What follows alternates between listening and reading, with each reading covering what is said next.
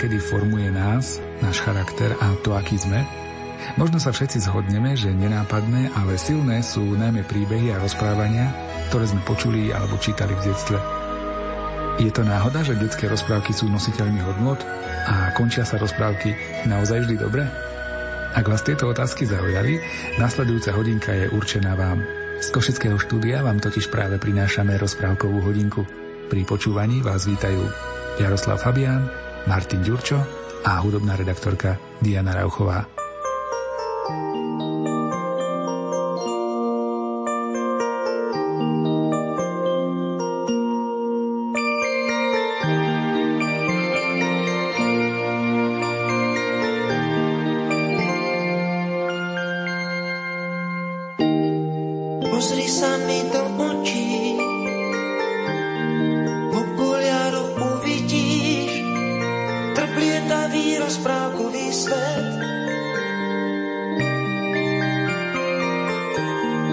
Pavé kombík otočím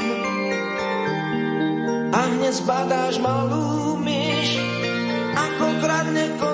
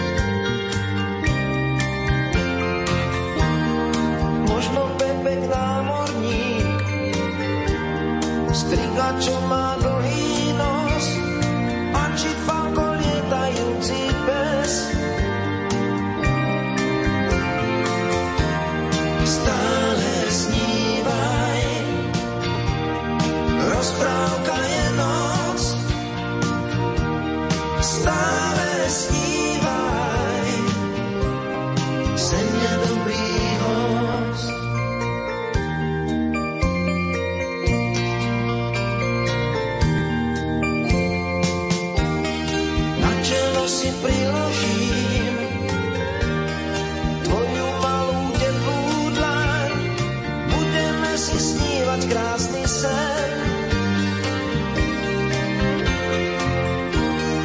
Ošteklíťa na koži, do vlasov ti pošeptám, o spávanku malých princeziek. Stále snívaj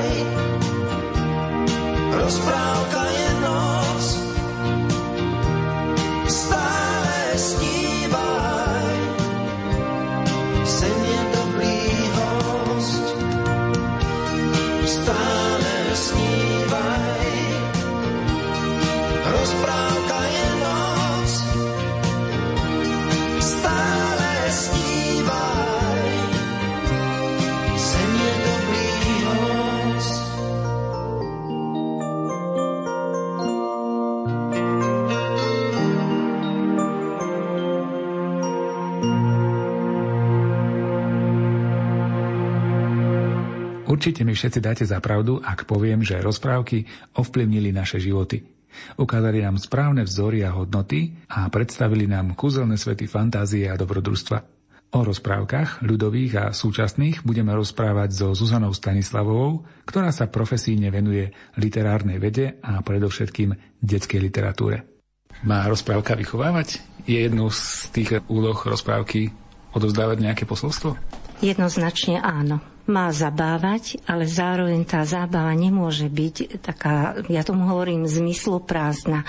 Teda tá rozprávka nemôže byť obyčajným, nazvime to expresívne, táraním 5. cez 9. ako sa to deje v mnohých súčasných rozprávkach. Aj od známych osobností, ktoré majú veľmi dobré vyjadrovacie schopnosti, sú vtipné.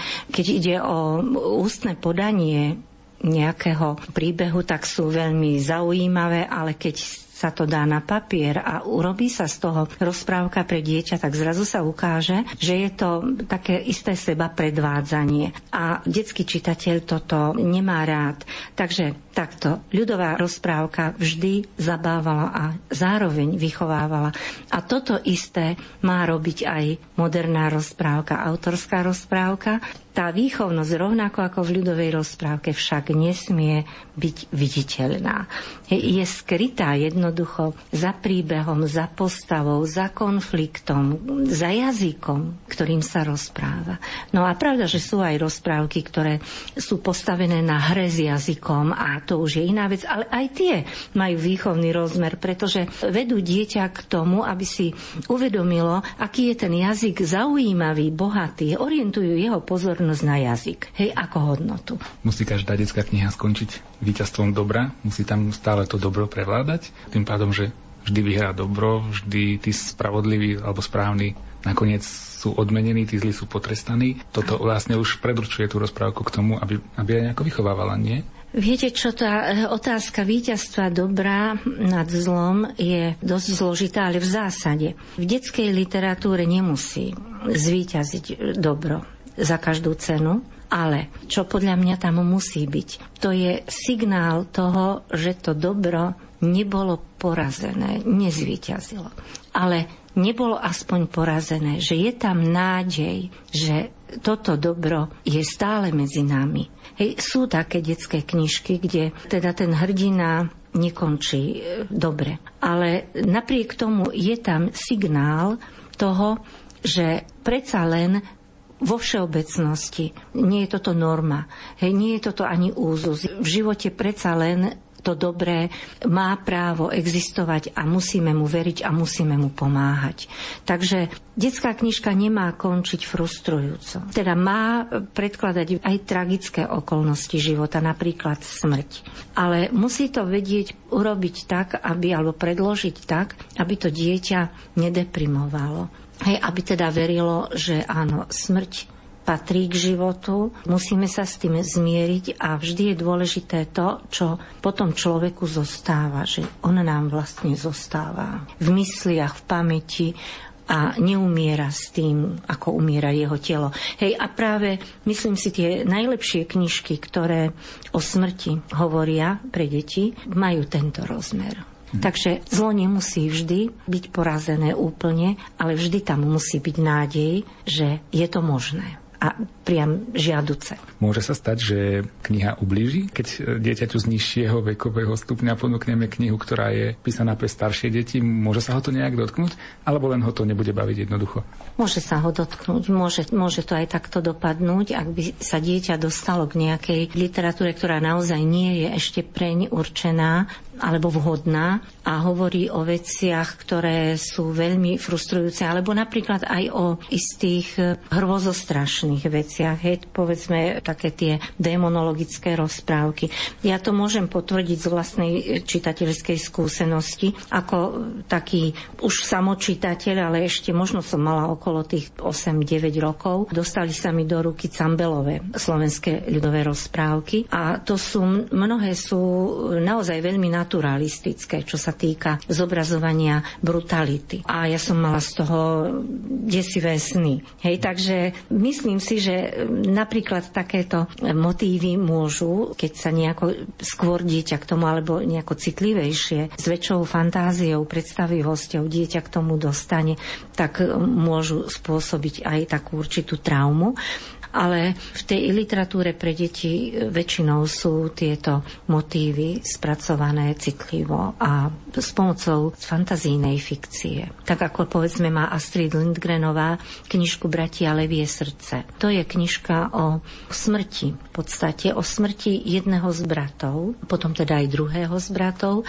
Autorka si tam pomohla tak troška možno odkazmi aj na tie isté životy po živote, na tieto teórie, ale v každom prípade takou fantazínou líniou, pretože starší z bratov rozpráva najprv tomu mladšiemu, ktorý je smrteľne chorý, že sa stretnú v takej vybájenej krajine a budú žiť spolu a nikto tam nebude trpieť. ale umrie ten starší brat. Umrie pri záchrane mladšieho brata z horiaceho domu a až po nejakom čase odchádza teda za ním potom aj ten mladší a naozaj sa stretnú a, a na tom je to postavené. Teda ako rozprávkový príbeh, ale má to nádherné posolstvo o tom, že naozaj tým, že niekto umiera, odchádza z tohto sveta, neodchádza vlastne láska. Hej, lebo o tom to je.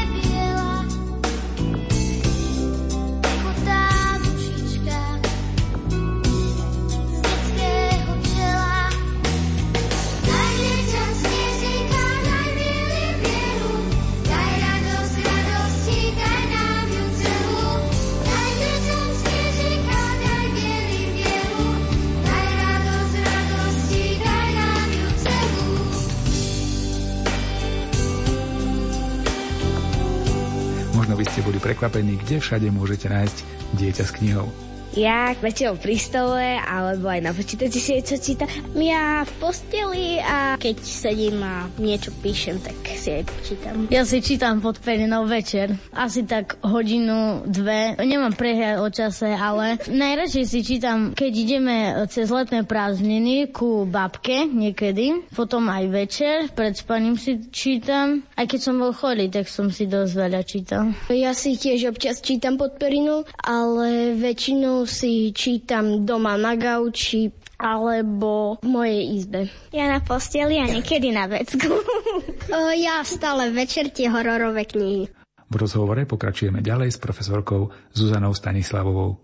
Sú nejakí autory, ktorí sa z vášho pohľadu možno aj tak programovo venujú tomu, že dávajú deťom nejaké posolstvo, že ich nejako vychovávajú tak nenápadne, ako ste spomenuli? Viete čo, myslím si, že každý dobrý autor sa o toto snaží, ale ak by som mohla byť konkrétna, tak by som spomenula dvoch rozprávkarov súčasných. Jeden je Jan Uličiansky a druhý Daniel Hevier. To sú autory, ktorí programovo v posledných desaťročiach programovo úplne, posúvajú konkrétne posolstvo k konkrétnym aktuálnym problémom, akými táto doba žije. Takže ak by som mohla byť konkrétna až na konkrétne texty, tak napríklad Uličiansky, ktorý pracuje metódou intertextuality, teda narába s viacerými kultúrnymi textami, známymi alebo menej známymi textami a vytvára novú výpoveď, ktorá práve na základe toho, že pracuje s tými rôznymi textami, je veľmi, veľmi súčasná a veľmi trefná vo vzťahu k problému,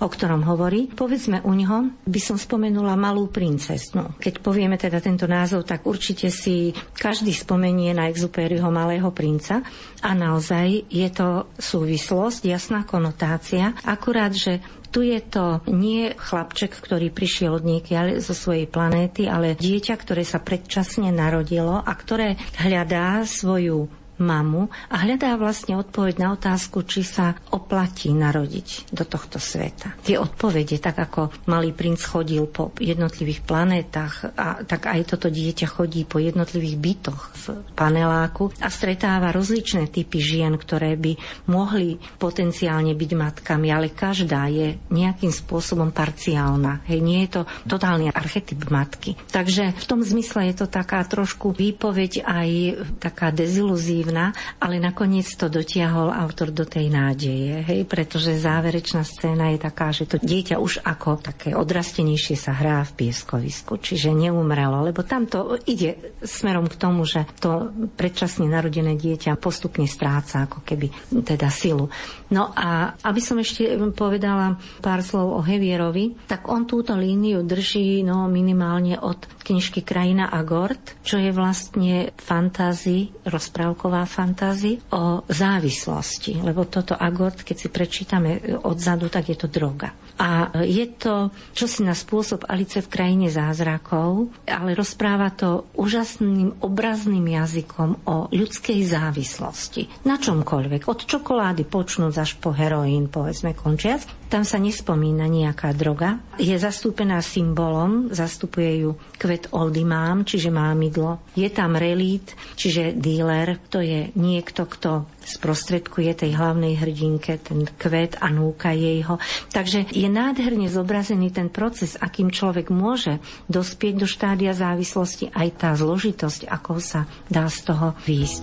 No a aby to bolo čitateľné potom aj pre, pre dospelých, by som povedala, tak je tam potom ešte pripojený aj list psychológa deťom aj rodičom, hej, kde sa vykladá vlastne niečo okolo tej závislosti oknách tie najkrajšie grafity. Svet už spinká v perinách, až pod radu prikrytý. Ulice sú chrumkavé, ako čerstvé rohlíky. Lemujú ich šmikľavé, z neho biele chodníky Niekde v diálke kto si nám sníčky dáva do vreca. Kožušinu ešte raz pritúli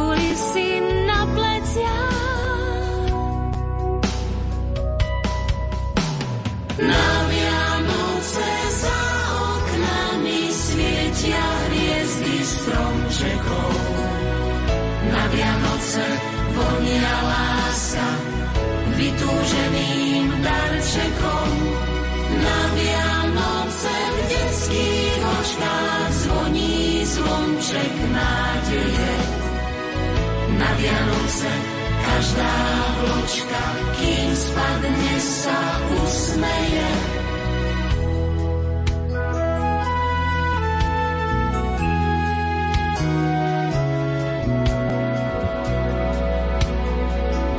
Mamička už zásteru vymenila za šaty.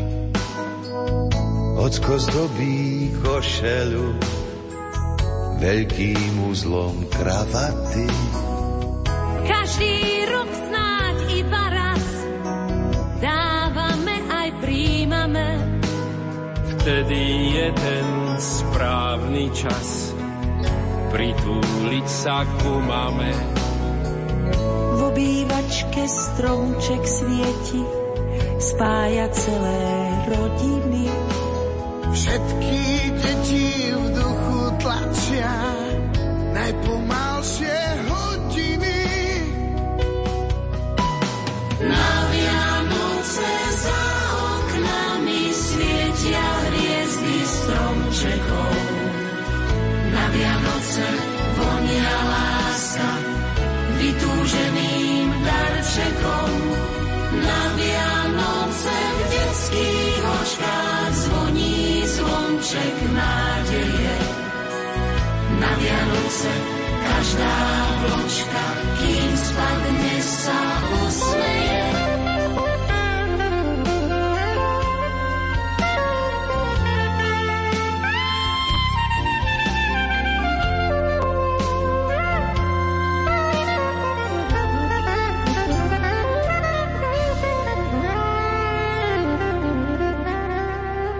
Ako profesorka na univerzite, ktorá vyučuje literatúru, pravdepodobne aj rozoberáte niektoré diela konkrétne so svojimi žiakmi, predstavujete si ich rôznym spôsobom z rôznej strany. Asi by bolo dobre, keby aj rodič s dieťaťom podobne postupoval, keď prečítajú nejakú knihu alebo nejaký konkrétny príbeh. A tým vlastne tej knihe dajú nejakú pridanú hodnotu nie tomu príbehu, keď rodič zo svojho pohľadu niečo dovysvetľuje tomu dieťaťu, keď to tam podľa neho nie je celkom presne pomenované niečo a chce sa o tom rozprávať. Asi by aj toto malo patriť k tomu čítaniu správnemu, nie? Určite áno. V rodine by malo existovať ja tebe čítanie. Hej, toto je prvý strašne dôležitý krok. Aj keby sa rovno o tej knižke nerozprávalo, že by dieťa nepociťovalo potrebu alebo by priam zamietalo, lebo sú také typy detí, že ono to chce tak samo spracúvať a nepotrebuje sa s nikým o tom rozprávať dospelým, ale v každom prípade čítať by si navzájom ľudia mali, teda dospelí a deti. A tým myslím nie len dospelí deťom, ale aj tak ako spomínal jeden mladý muž, že má netier a tá netierka ešte celkom čítať nevie, ale už, už sa pokúša, tak ona mu akože číta, alebo dačo aj číta, ako keby dospelá čítala dieťaťu. Myslím si, že toto je veľmi dobrá cesta k tomu, aby dieťa naozaj našlo a udržalo si vzťah ku knihe. A navyše to má ešte jednu pridanú hodnotu. Ak si spomíname ako dospelí na niektoré detské knihy z toho svojho predčítateľského obdobia, keď sme ešte nevedeli čítať, mnohokrát si ani tak nespomíname na ten príbeh, ako skôr na tú atmosféru, v ktorej sa na, nám to čítalo. Hej, na takú tú určitú veľmi príjemnú intimitu, aká zavládne medzi tým dospelým a dieťaťom v nejakom kútiku z pravidla pred spaním, alebo keď je vonku škaredé počasie a, a sadneme si a čítame si, hej, lebo sa nám chce takto čítať, tak jednoducho tieto chvíle nesmierne obohacujú duševný svet dieťaťa, citový rozmer dieťaťa. Čiže tým som chcela povedať áno, je dôležité čítať si s deťmi a je dôležité aj rozprávať sa o tých knihách, lebo nie každá kniha si vyžaduje rozhovor. Hej. Ale niektoré knižky, ťažké témy v detských knihách si vyžadujú potom naozaj veľmi diplomatický a, a citlivo navodený rozhovor s dieťaťom.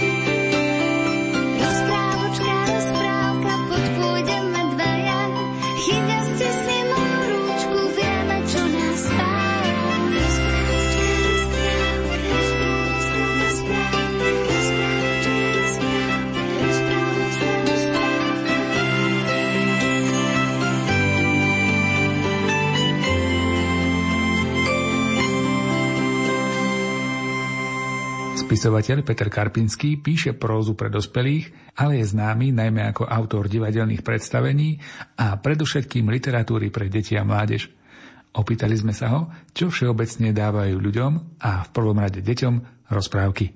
Ja si myslím, že človek má vôbec rád príbehy. Či už je to dieťa alebo dospelý, prečo vlastne vznikla film, televízia, prečo sa stále píšu knihy napriek tomu, že existuje už množstvo iných vlastne médií, ktoré by nás mohli zaujať. Ale to je klasický príbeh. Získavať toho čitateľa alebo poslucháča nejakým príbehom, ktorý mu vyrozprávame a to sa vlastne skrýva aj v tých rozprávkach. Preto aj deti častokrát sa utekajú do rozprávkového sveta alebo častokrát chcú, aby im rodičia rozprávky rozprávali, pretože ich primárne zaujíma ten príbeh, ktorý ale zo sebou nesie aj iný typ posolstva, a to je napríklad vlastne tá estetika v tom texte, alebo možno aj istý, istý typ bezpečia. Prečo deti napríklad veľmi radi majú opakované rozprávky. Predstavuje to istý typ bezpečia, bezpečného sveta pre nich. Takže na jednej strane je to príbeh, ktorý každého človeka zaujíma, na druhej strane možno je to svet, do ktorého sa môžu utiekať a ktorý dôverne poznajú.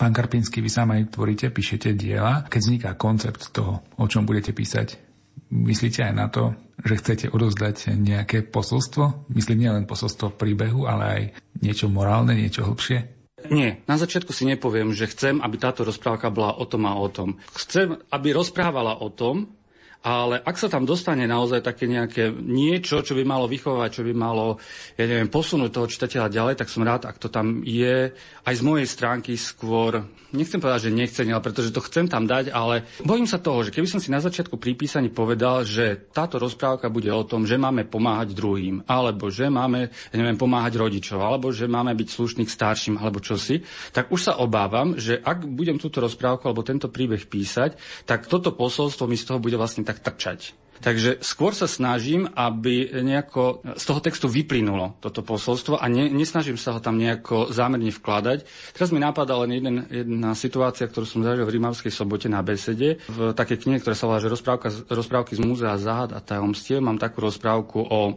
tancujúcich výlach, ktoré museli od, odísť z lesa, pretože lesy sa vyrubávajú a tak sa nasťahovajú do miest. A tam vlastne tým, že výly tancujú a vždy utancujú toho mladenca, ktorého chytia, tak vždy si vyhliadli nejakého nočného chodca toho skoro na smrť utancovali.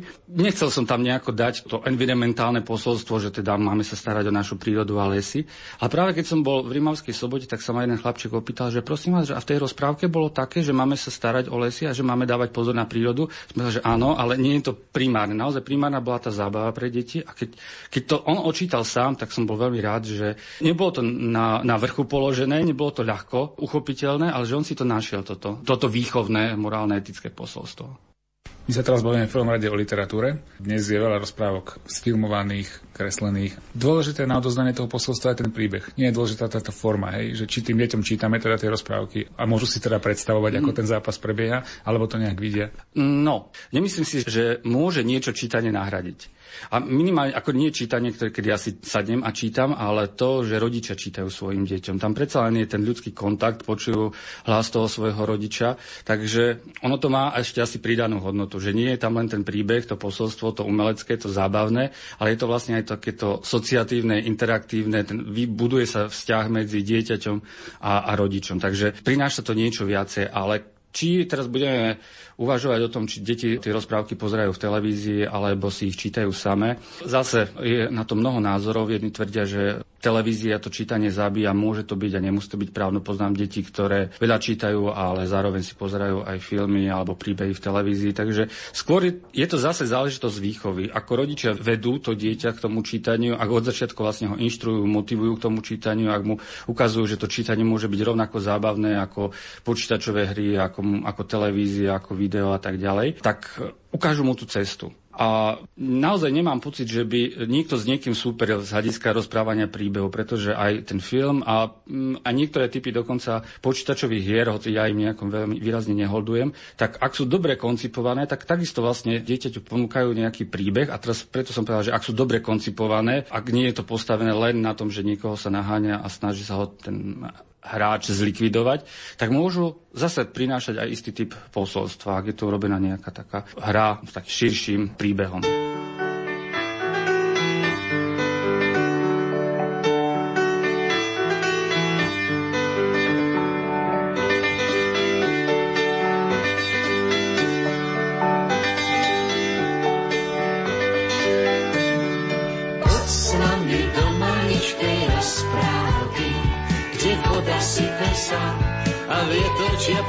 Nosí, netreba sa báť veľkej premávky. Na ceste do rozprávky možno kráčať bosý.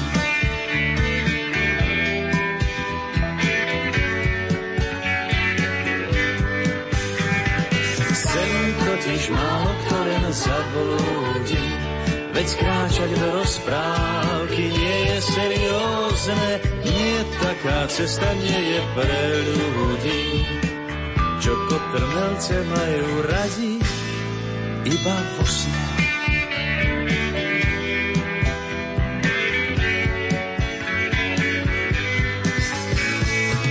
Tá rozprávková krajina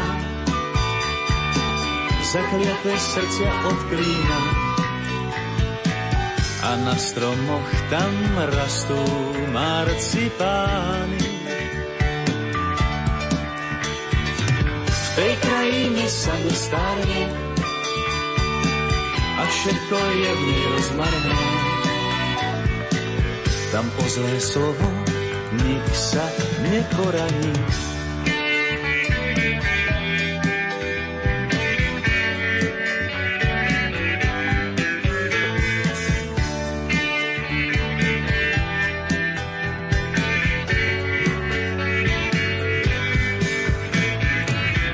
S nami do maličkej rozprávky, kde voda sype sa a vietor žiapku nosí. Nemusíš sa báť veľkej premávky. Na ceste do rozprávky možno kráčať bosý.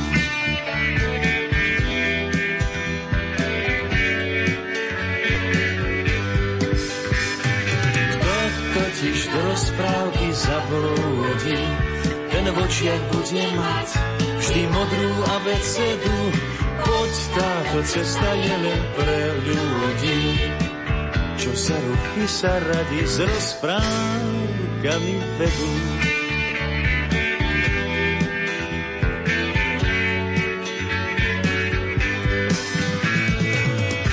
Rozprávková krajina zaklepe srdcia od klína a na stromoch tam rastú marcipány. V tej krajine sa nestárne a všetko je v nej rozmarné. Tam o zlé slovo nik sa neporaní.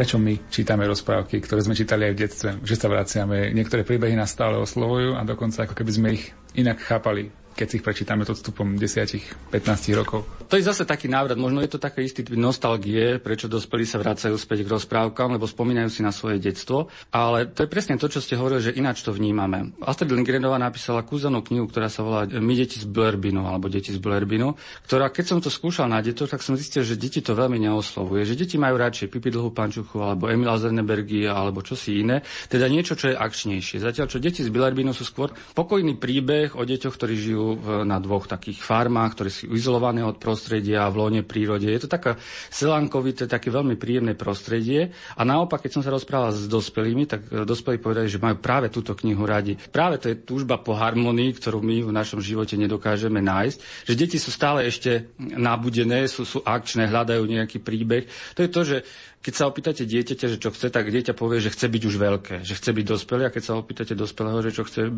tak povie, že no, chcel by byť o pár ročkov mladší alebo chcel by byť opäť dieťaťom. Že to je taký ten vymenený pohľad na svet. Takže možno aj my sa preto vraciame k tým rozprávkam, ktoré nám, nás vracajú späť do toho detstva, možno častokrát v našich predstavách idealizovaného, takého pokojného, kde sme nemali žiadne starosti, kde nás neohrazoval žiaden nič z toho sveta, kde, ne, kde sme neboli atakovaní žiadnymi problémami a žiadnymi zlými informáciami. Takže možno aj preto sa vraciame k týmto rozprávkam, ale tak ako som začal, že je to tá potreba po príbehu a tie príbehy, tie rozprávky sú vlastne takým abstrahovaným, takým zhusteným príbehom. Takže aj dospelý človek sa môže začítať do rozprávky a nečíta ho len kvôli tomu, aby ho mohol sprostredkovať deťom, ale aby si ho aj sám vychutil ochutnal.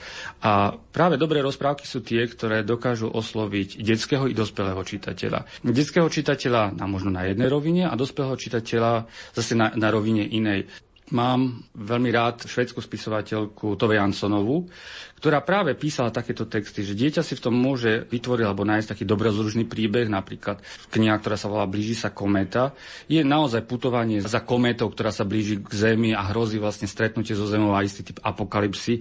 A tie rozprávkové postavičky sa idú hľadať to miesto, kde tá kometa dopadne. Samozrejme, na, všetko sa nakoniec skončí veľmi dobre. Ale dospelý zase to môže vnímať ako istý iný typ literatúry. Tvrdí sa, že Tove Jansonová práve túto knihu napísala v období, keď hrozila svetová vojna a práve bolo ten strach z toho globálneho ohrozenia. A možno práve túto poetiku si môže ten dospelý vyčítať z tej knihy. Ale hovorím, zase sa vracia k tomu príbehu a očakáva ten dobrý koniec, ktorý v tej rozprávke je predpokladateľný.